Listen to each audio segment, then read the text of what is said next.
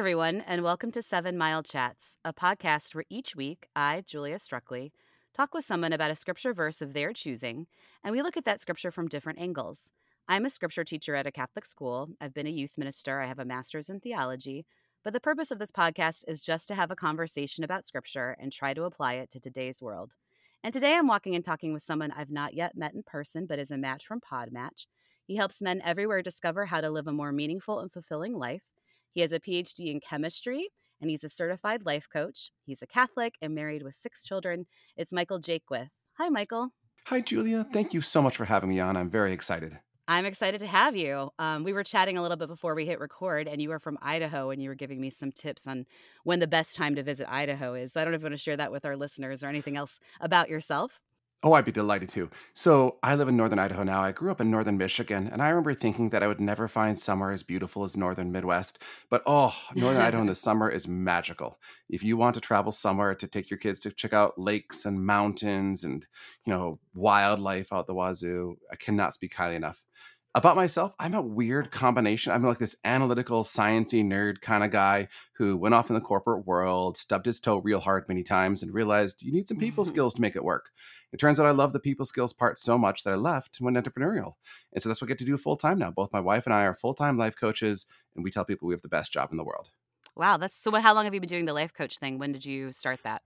So she started about five years ago, and I'm now in year number two. And so I'm a little slower. My wife will agree with that, but I got there eventually. I'm guessing probably in the pandemic that's in high demand. I feel like a lot of people right now are looking for, um, you know, coaching and counseling and and that kind of stuff. So have you found it like in pretty high demand right now, or? It definitely has been a factor with the pandemic. Uh, I'm sad to say, hmm particularly with people who have been in an area that's more severely locked down, then they really hmm do end up coming to that place of discomfort a little more quickly and a little more urgent, looking for something to help. But it's it's something we need all over. I tell people that it used to be that we had like a village tribe, and there were the elders in the tribe that you could go and you could talk to and get advice for what to do with your life. And we don't have that anymore. And so this whole hmm industry has kind of sprung up to fill that gap. I think. Hmm I agree. That's that's really well said. I kind of wonder because I do see a lot of life coaches popping up, and and but I think it is so needed, like I said. So I, I appreciate that that commentary, that analysis that we we aren't in like in community as much as you know, certainly because of quarantine, but I think for social media and other reasons too. So um, yeah, that's that's. I can't wait to talk more about scripture with you and maybe see how this scripture passage relates to to all of that. So you've picked Matthew 18 verses 21 through 35 and I'm going to have you read that for us. Um, which translation are you using, by the way? Are you using the New American I'm using the New American Revised Edition because this is Okay, very similar to what a lot of readers will, or a lot of listeners will hear when they go to church. Um, I will make a few translational notes afterwards, so bear with me, everybody. This one is a little bit longer. Then Peter approached Jesus and said, Lord, if my brother sins against me, how often must I forgive him? As many as seven times? Jesus answered, I say to you, not seven times, but seventy seven times. That is why the kingdom of heaven may be likened to a king who decided to settle accounts with his servants. When he began the accounting, a debtor was brought before him who owed him a huge amount. Since he had no way of paying it back, his master ordered him to be sold along with his wife, his children, and all of his property in payment of the debt. At that, the servant fell down, did him homage, and said, Be patient with me, and I will pay you back in full. Moved with compassion, the master of that servant let him go and forgave him the loan. When that servant had left, he found one of his fellow servants who owed him a much smaller amount. He seized him and started to choke him, demanding, Pay back what you owe. Falling to his knees, his fellow servant begged him, Be patient with me, and I will pay you back. But he refused. Instead, he had him put into prison until he paid back the debt. Now, when his fellow servants saw what had happened, they were deeply disturbed, and went to their master and reported the whole affair.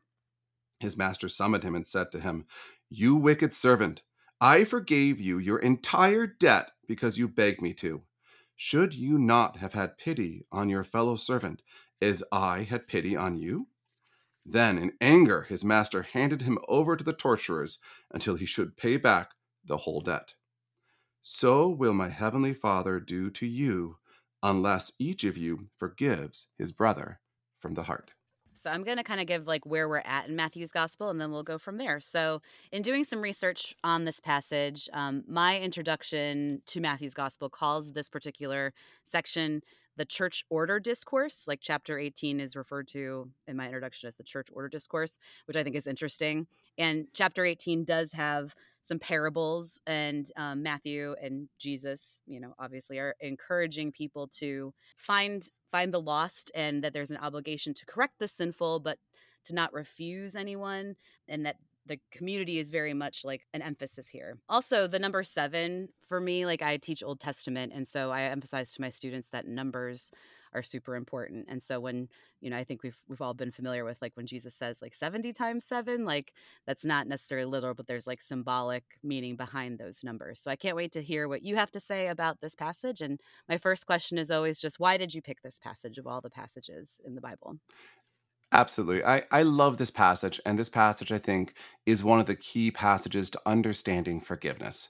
And I picked this passage because I'm sure this has always been true, but particularly now, people really struggle with forgiveness. And the first thing I wanted to highlight with this particular passage that I think should jump off the page at us is nowhere in this passage does the king suggest that the smaller debt was fake or wasn't real. And yet, so often when I talk to people who are struggling with forgiveness, they say, I guess it wasn't that big of a deal. I probably shouldn't even be upset about it. And I say, no, no, no, no. The injustice is so real. Like the king never said, your 60 denarii debt, we'll get to that in a second, was made up.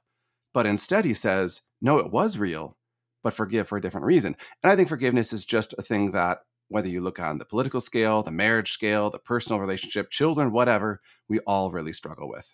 Yeah, I think that's that's very true. It kind of goes what we were saying earlier too about being kind of disconnected from one another. I think this is my personal thought that um, you know we've been disconnected because of the pandemic we've been disconnected even though social media is supposed to bring us more together i think it creates more echo chambers where people are just following and hearing the same messages from like things that they like and it just gives them back like more of the same rather than having an actual conversation and so i think that you know creates that divide more than bringing us together and then that makes forgiveness really hard because we're not hearing one another i don't know if you would agree right. with that or want to respond to that but yeah, I, I, would say that's completely true. The, the more disconnected we are, the more threatened and unsafe I feel, the harder it is to forgive mm-hmm. because it feels like I'm further surrendering my safety. And that's not true, by the way. I don't think we are, but I think that's what it feels like in the moment. And that's right. one of the things that this gospel passage calls so strongly to light. Right. So Jesus uses parables all the time. And like I said, this chapter in particular has the parable of the lost sheep before here, where Jesus, you know, encourages us to go in to bring that one who might be lost back. And I think that also kind of goes into the theme of forgiveness as well. But you've picked this one. So I don't know if you want to kind of like maybe break down like how this parable, you know, teaches us this forgiveness, if you want to kind of break it down totally. more for us. Yeah. So let me start with, by noting some of my objections with the translations. And unfortunately, this is common. But the translational points I first want to pull up is when we find out that the servant owes the master a huge amount. I, I so am frustrated with that translation. The more literal translation is 10,000 talents, right? And so 10,000 being the biggest number possible in the ancient world, and a talent being, it's debated, but something on the order of like 200 pounds of gold. What that means is that 10,000 talents, and if that were literal, would mean two times the total amount of gold in Fort Knox, just to put it in context mm-hmm. here, right? And mm-hmm. given that they didn't have a bigger number or a bigger union unit of currency, like Jesus could not have chosen more money if he'd wanted to. And so okay. it's a sum beyond our understanding, right? It's saying like when he's okay. like, I'll put you in jail till you pay it off. Like you can put Michael in jail a long time. I can't pay off Fort Knox twice over, like in that while I'm in jail, mm-hmm. right? Like that's just not mm-hmm. happening. But what's so interesting is the second one, when they say a much smaller amount, that's more literally translated as 60 denarii. And a denarius is a single day's wage. And so, you know, if you figure you're making 15 bucks an hour, 60 denarii, maybe you're talking a few grand, three, four thousand dollars. That's that's a reasonable amount of money to pay back. Like it's gonna hurt, but you could do it. And the point that I think Jesus is trying to drive here is fundamentally to say, look, you don't forgive because the debt wasn't real you don't forgive because he has a reasonable working it off plan. You forgive because the amount that you owe me through sin yeah. is so much more than you can possibly understand. Like it's the most amount it could possibly be that everything else is trivial in comparison.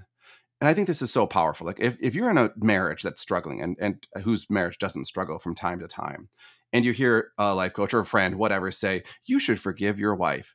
You're like, oh, but you don't understand how badly she's hurt me, or vice versa, whatever, mm-hmm. right? But then I tell people, go look at a crucifix, look at our Lord dying on that cross, and understand that whatever you think the debt your wife owes you, which is real, by the way, or spouse, husband, whatever, mm-hmm it pales in comparison to the debt that you owe Jesus. And if you want to throw a fit over the 60 denarii that your spouse owes you, then he's going to throw a fit over the 10,000 talents. And good luck with that, buddy. Good luck. Yeah. no, I think that's a good analogy. As we're recording this right now, we are in the season of Lent. We just started. Um, I think when we air this, Lent will be over. But um, but I I can relate to that right now. We've I've been discussing with my students about sacrifice and that like what you kind of gave that example of in marriage, I tell my students like a small sacrifice during Lent is nothing compared to what you know Christ obviously did for us, and that's why we do this. We do these small sacrifices to remember and honor the huge sacrifice. So I, I, I don't know. I was thinking that while you were were speaking about that. I don't know if you want to connect maybe Lent to this passage, or if you see any connections there since we are in Lent. Oh, absolutely. I think Lent is such a great opportunity for us, whether we're Catholic or Protestant or, or really of any faith variety, as an opportunity to step back and say, where do I fit in the bigger picture of the universe? What is my relationship to God? What is my relationship to my family, my spouse, my coworkers in perspective to that relation to God? And I think this story gives such a great perspective moment. And as human beings, we love to sit down and say, oh, well, my boss offended me 40 denarii and I only offended him 20 denarii. So therefore, yeah. he owes me and I can't forgive him. And to say in Lent, especially, is the time to step back and say, no, man, remember the debt that we owe our Lord. When he walked down that way, when he was stripped and beaten, and, and if you haven't seen it, watch The Passion. You know, that's such a great film that really drives this point home. And to say, that's the debt that we're talking about here. And those little trifling sums are nothing compared to that debt. And that's the perspective I would hope that anyone in this time of Lent would be able to try to reach for.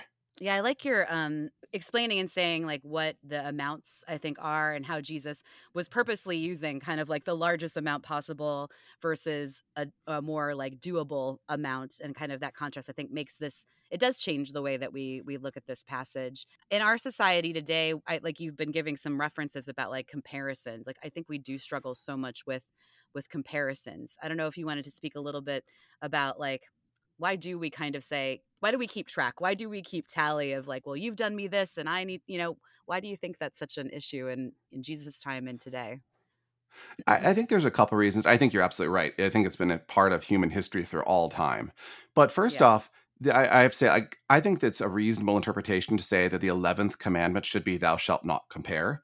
And yeah. that's just so toxic of a human behavior in general.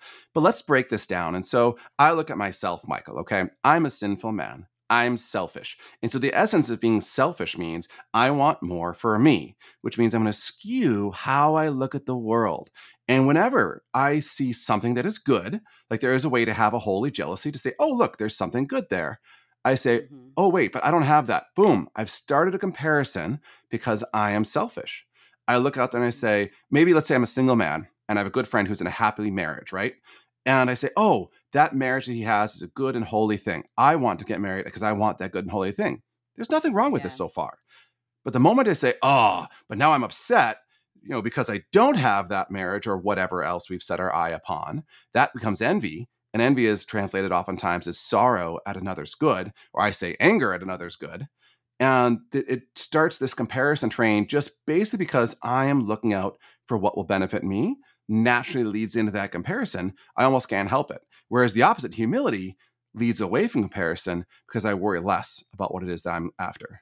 Yeah, I think that is so well said. And I just, I mean, it is interesting because Jesus is is in this passage kind of calling them out and saying like don't and, and actually this is on my mind too because a couple weeks ago before um, the last gospel in ordinary time before Lent was about pulling the plank, you know, the classic with like, you know, don't pull the um, speck out of someone else's eye before you put, pull the plank on your own. I think this is kind of in the same vein a little bit of just like, you know, let's not let's not compare, let's not do that because I can I can easily look to you and say like you owe me this and you know you you struggle with this, um, and it's just interesting to me that this was such an issue then and it is so much still now. I think again I'm a media girl, so back to social media. Like we look at everything that everybody else has and is posting, but it is kind of like fake. Like I put I put the things that I'm happy about. I don't put the things that I'm sad about on social media. But anyways, um, that's all kind of tangential. I don't know if you wanted to respond to any of that, but oh, sure. That's exactly what social media does. Social media feeds off of that desire to compare.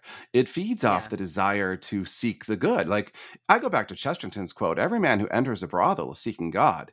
And I'd say a Facebook's not that much better, but you go there because you're seeking something that is good, and it feeds that same pre, pre you know tendency to go into that comparison, to go into that you know. Oh, I see so and so just got a new job. That's amazing. Oh, wait, I want a new job. And it's very, very hard for us as human beings to celebrate other people's wins as their wins.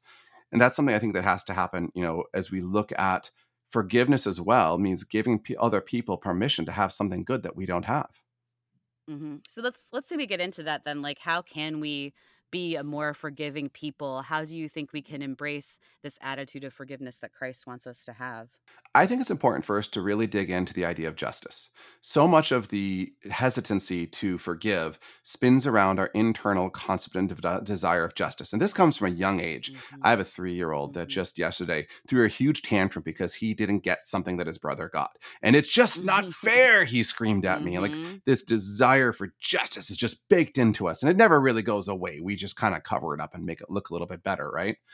And it's first worthy of noting that our sense of justice is actually rarely explicitly wrong. It's mostly just incomplete. And so when I start by acknowledging that whether it's you and your brother, you and your spouse, even you and your children, if you sense an injustice there, the first thing I say is you're probably right. There probably is an injustice there. But by acknowledging that, it gives you permission a little bit to put down your fists and step back and say, and now let's look at the bigger picture. You're right. He owes you 60 denarii. You're right. You could send him to jail for that 60 denarii. But is that what you really want? Does that really serve you? And the ability to forgive, not because I'm that big of a person, or to forgive not because it wasn't that big of a deal, but then to consciously in prayer say, Lord, I know I should forgive. And I know I owed you 10,000 talents, but I'm really struggling with this because I see this as real to say, oh, it is a real injustice. But I forgive not because it's not real, but because of what he has done. There's a huge change in mindset right there. And so much I think of forgiveness really comes down to mindset. And what do you think about the other person? What do you think about yourself? Are you diminished by forgiving? That's another great thing that oftentimes comes up as well. I'm not sure if that helps answer the question you're after. Absolutely. No, I mean, oh my gosh, you said so many good things there. I think that was perfect. As you were speaking, um, I was thinking about like my students.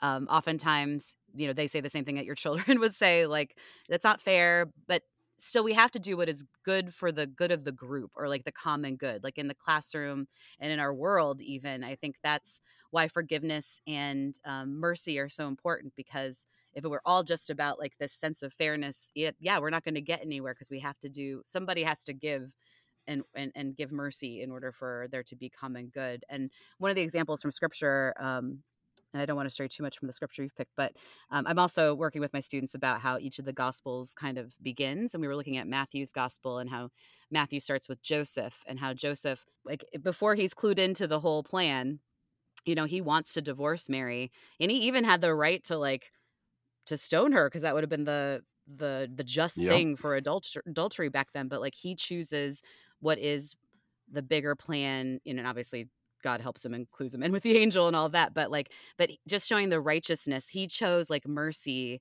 in that moment rather than like maybe what was owed to him and i just i don't know i was thinking of that as you were talking I think that's right on. That's exactly right. Yeah. And I think so many of us want to sit back and say, okay, here's the deal, Lord. If you send me an angel, I'll forgive and, and do this other thing. Right. but like, you haven't sent one yet, right? I'm yeah. here. Nobody's appeared. I'm by myself. So I'm going to go with what I think. And, and my response to that is, really? Are you sure? Because I just read you a Bible verse that was sent exactly to you. And, and don't forget the final sentence, which I deliberately left on there, which is, So shall it be done to you if you do not forgive your brother from the heart. Like our Lord's not messing around here. Like, yeah. Yeah. I wonder what Joseph was told. Uh, I don't know if you watched the Chosen TV series. They put out a new little Christmas thing Mhm. uh, this last, you know, Christmas of 2021. And there's this cute scene where Joseph and Mary are comparing each of their messengers that they came. And it's very cute. It's a lovely thing. I, I have nothing but positive things to say in general about the Chosen. But I feel like they kind of missed an opportunity.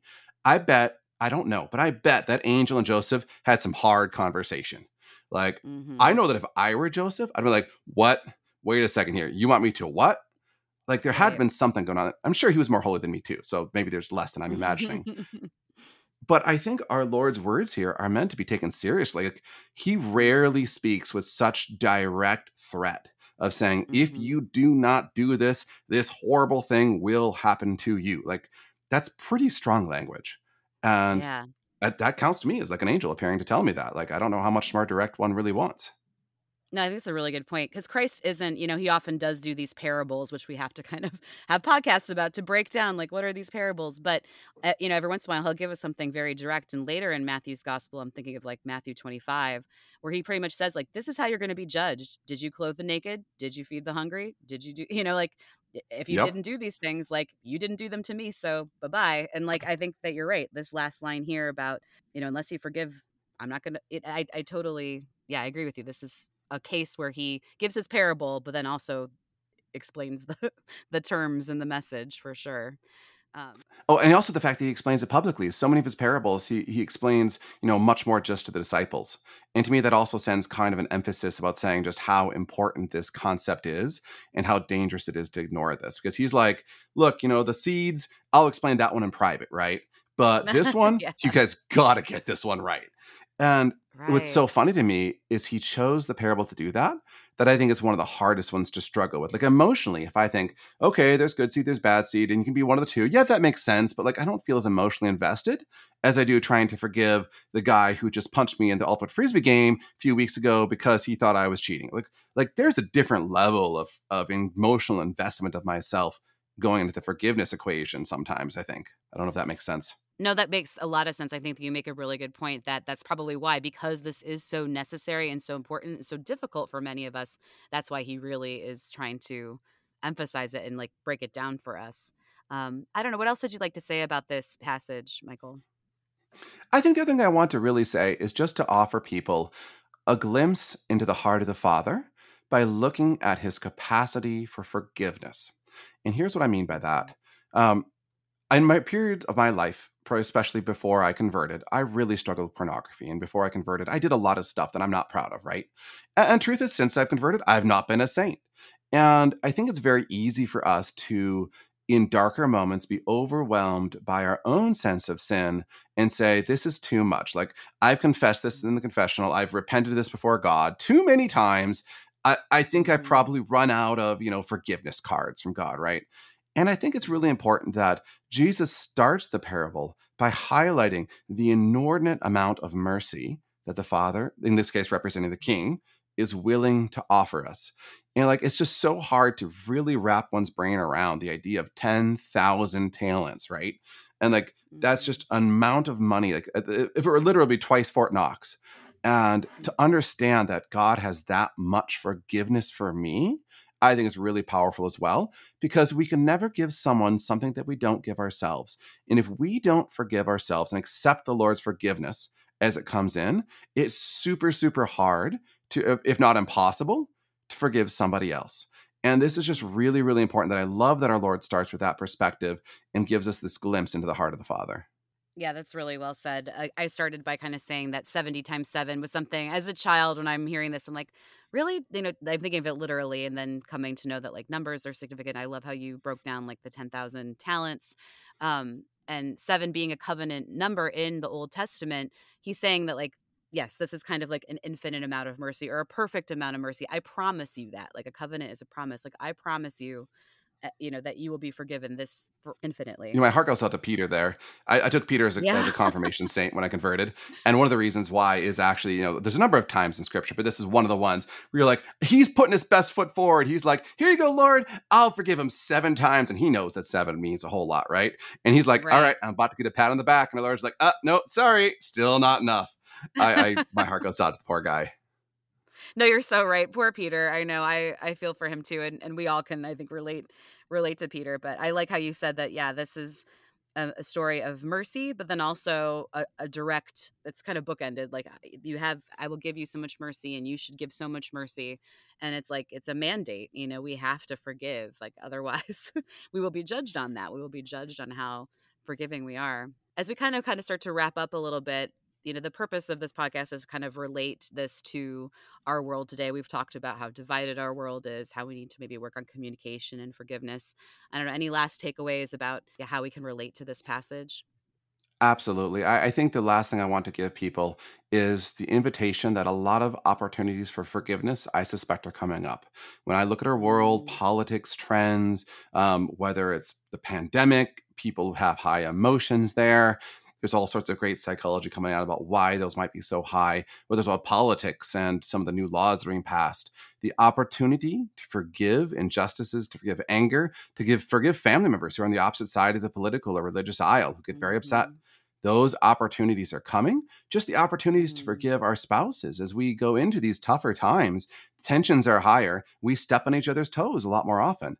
And so I want to give you all the invitation that this is a time when I think the church in, in mass and all of Christendom will shine the most because of the forgiveness and mercy we have to offer those around us. Oh, I hope so. I, I love that kind of positive spin. I think we've been, you know, we've been in this pandemic for two years. We're all exhausted. We've been really tried. We've had to make sacrifices. Um, we've been locked inside our homes with our family members, or we've been. Um, I'm a teacher. It, I had to teach. You know, teaching's just been rough. It's been rough on the students. Like everything is just difficult. But I like that positive spin about like, but this is an opportunity. And I think at the beginning of 2020, I was a little bit like more hopeful of like oh this is an opportunity for us to be compassionate. We're all in this together. We can work together. And two years later i'm like man we didn't do it. So kind of like what you were saying That's true. about about like the forgiveness. It's like well like you were saying about like sin like well i've i've sinned way too much. I kind of had this attitude about like well we've been a mess for two years so i guess that's just it. I've kind of resigned myself. But i so i like that positive spin of like opportunity is coming. Forgiveness and mercy it's available and it's i don't know i like that i need that i need that spin We all do. We all do. I think in so many ways, what America and, and in general, most of the first world is coming to is whether you go with Bishop Barron's post Christendom or however you want to look at it. It's going to be an opportunity for us to really be different from the world. The more the world moves away from Christ, the more opportunities there are for those of us who stay close to Him to look different, and the more painful it will be, and the more we'll have to forgive Yeah. and extend mercy. But that's the Christian struggle right there. Like that is the opportunity that we've been given. That's why God chose us for this time.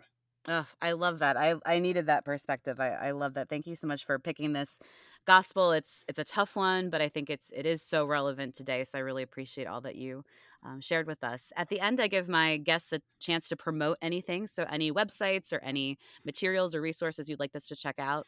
Absolutely. I'm going to send you to, to listeners to two websites. If you are interested in life coaching or need some help with anything, we, we just got to watch these Olympics, right? And you know, Olympic athlete would have made it there without a coach. And my invitation is if you want a life that's worthy, consider one.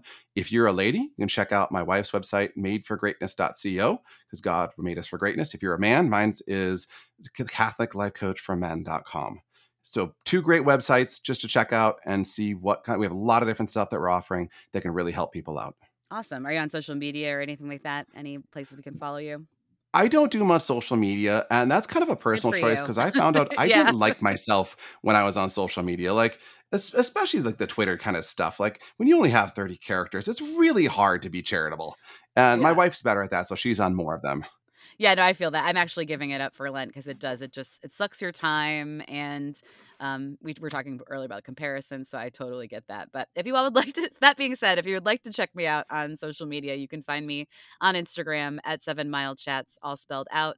You can also find me on Twitter at Miss Strukely One, M S S T R U K E L Y One, and I tweet about things I'm doing in my classroom, about the church, and uh, and this podcast. So if you'd like to be a guest or to follow me, you can follow me at those places. Michael, thank you so much for being a guest. And again, thank you for all that you shared with us about the scripture passage. Julia, it was a delight to be here. Thank you so much for having me. I wish you and all your listeners a happy Lent or happy season of Easter whenever they're listening. yes, thank you so much. Bye, everyone.